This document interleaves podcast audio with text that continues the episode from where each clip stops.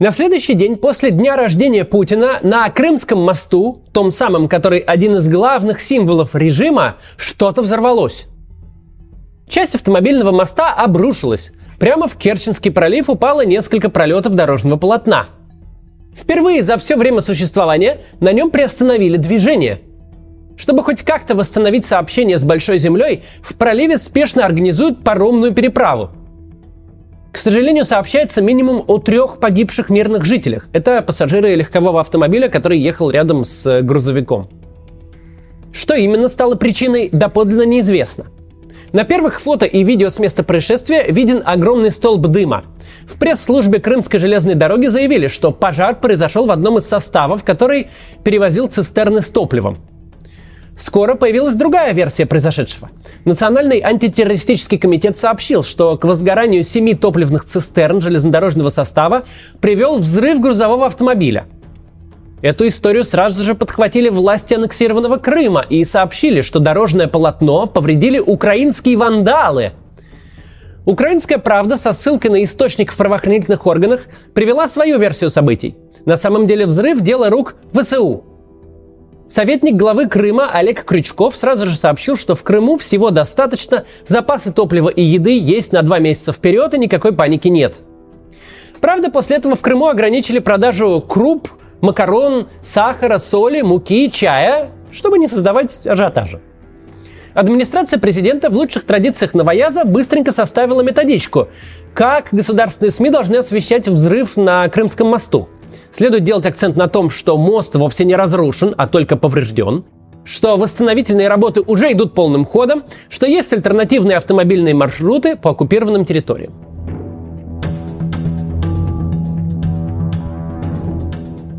Когда мост был еще только в планах, ему придали статус стратегического объекта.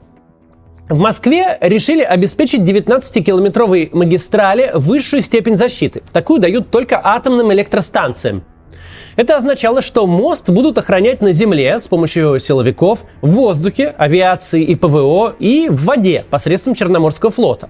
Мост построили так же спешно, как и аннексировали сам Крым. На строительство ушло всего два года с опережением графика работ на 6 месяцев. Проектом занимался олигарх Аркадий Ротенберг. Еще строительством моста интересовался другой миллиардер путинской эпохи Геннадий Тимченко.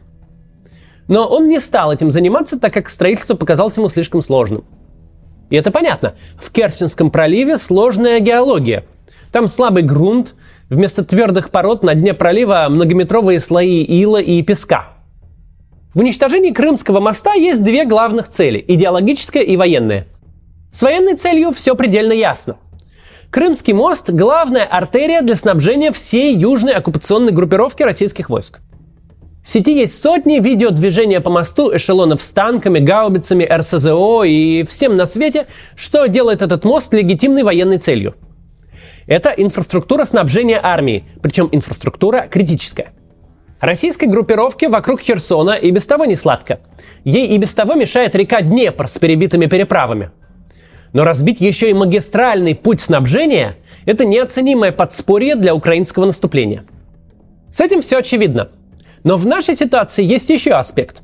В ситуации, когда война ведется не только на поле боя, но и в телеграм-каналах, новостных заголовках, роликах на ютубе и вечерних шоу федеральных каналов. Так вот, когда война начата и ведется как предвыборное мероприятие, не менее важным становится идеологический компонент. Крым э, не территория Российской Федерации. Не является ее территорией ни юридически, ни практически. Юридически это территория Украины аннексированная э, в 2014 году. Но фактически это личный фиот Владимира Путина. Крым это его трофей, памятник его триумфу. Это его 86% поддержки. Это его 4 года политической стабильности, нарисованные на карте. Крым – это то, что он пытался повторить в 2022. Да, Крым, если сравнивать его с другими регионами России, получается один из самых нищих – но он всегда находился в таком правовом и налоговом статусе, и туда шли такие государственные инвестиции, что в пересчете на душу населения о подобных суммах не могла мечтать даже Москва. В воображаемой императорской короне Путина Крым – это самая большая жемчужина, примерно как Индия для британской короны. Крымский мост тоже не просто инфраструктурный объект. Это символ владения. С мостом Крым не эксклав, оторванный от материка, а неотъемлемая часть своих земель. В строительство моста вложили почти 4 миллиарда долларов. 6 годовых бюджетов города Новосибирска на тот момент. Сколько угрохали в его пиар, одному богу известно. Но Маргарита Симоньян со своим супругом Тиграном Киосаяном на одном только фильме «Крымский мост. Сделано с любовью» освоила 2,5 миллиона долларов, если верить публичному бюджету. 19 километров моста над Керченским проливом стали главным инфраструктурным проектом за 20 путинских лет. Вообще сложно найти что-то, с чем можно было бы его сравнить. Не по физической важности, а именно по идеологической накачке, по вложениям в его пиар. Наверное, Олимпиада в Сочи может как-то где-то рядом постоять, да и то не факт.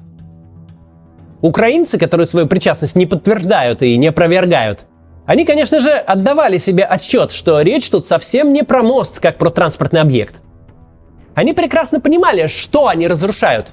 Они понимали, что даже взрыв условной Спасской башни Московского Кремля не будет иметь столь ошеломительного, столь унизительного эффекта на самолюбие Путина. Что взрывают они личный рукотворный памятник, который Путин сам себе воздвиг. Отсюда и выбор даты. Это, конечно, подарок на 70-летие. После формальной аннексии регионов украинцы устами Зеленского сказали, что с этим президентом больше переговоров не будет. Теперь повторили делом. С юбилеем, дедуль. Напоминаем, что с тобой покончено, если ты вдруг забыл. И ничего ты после себя не оставишь.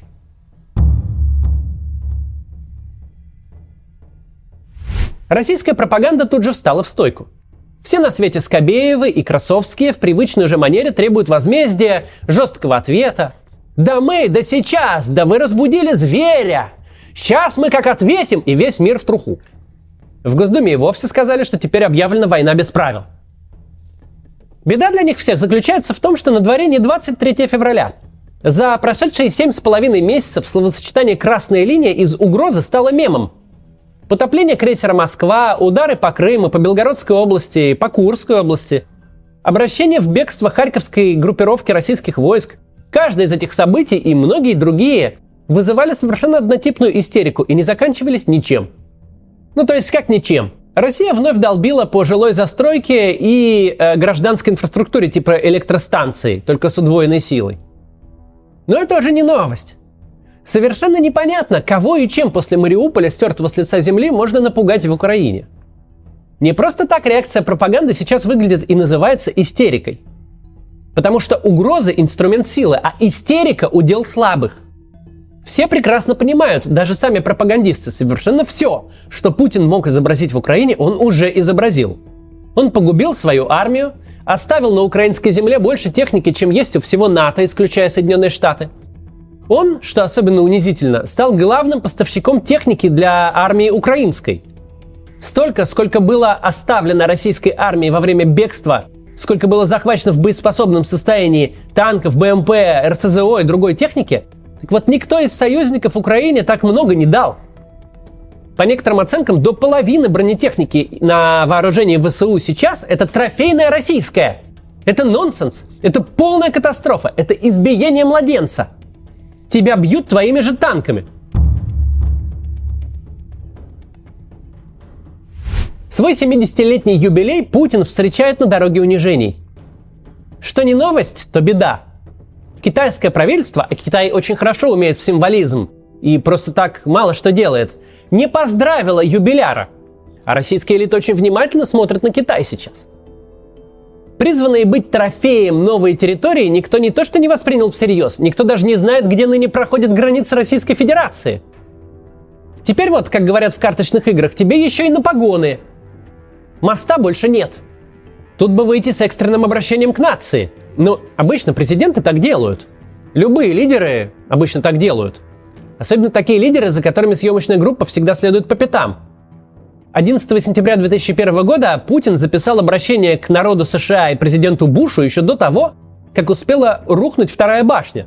Делов-то на полчаса. Сегодня вся реакция властей сводится к знаку вопроса от Маргариты Симоньян – который органично соседствует с верноподданническим приторным поздравлением юбиляру в предыдущем посте. Понятно, почему Путин не выходит с экстренным обращением. Жанр экстренного обращения предполагает какие-то меры реагирования. На нас напали, теперь мы сделаем то и то. А ему что говорить?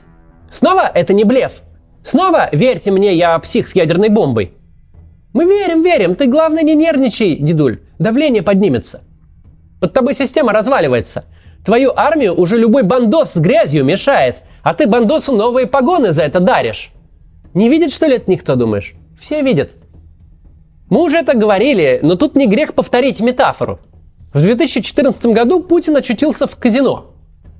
Там в это время менялся собственник, разбежалась охрана, и половина крупье ушли в запой. Вышел он оттуда не только с мешком денег, но и с тем, что губит любого игрока. С искренней убежденностью, что это не случайная удача в уникальных исторических обстоятельствах, но что у него есть система, и теперь он обыграет кого угодно. Схватить бы ему этот мешок, да чахнуть над ним еще 20 лет до собственной кончины. Но нет, он вернулся в казино. И теперь вместо выигрыша потерял все и получил по почкам от новой охраны. Печальная судьба неумного, но когда-то удачливого человека. Путин завершает свое правление унижением и позором. Весь вопрос сейчас лишь в том, как долго он еще протянет и во сколько еще жизней это обойдется. До завтра.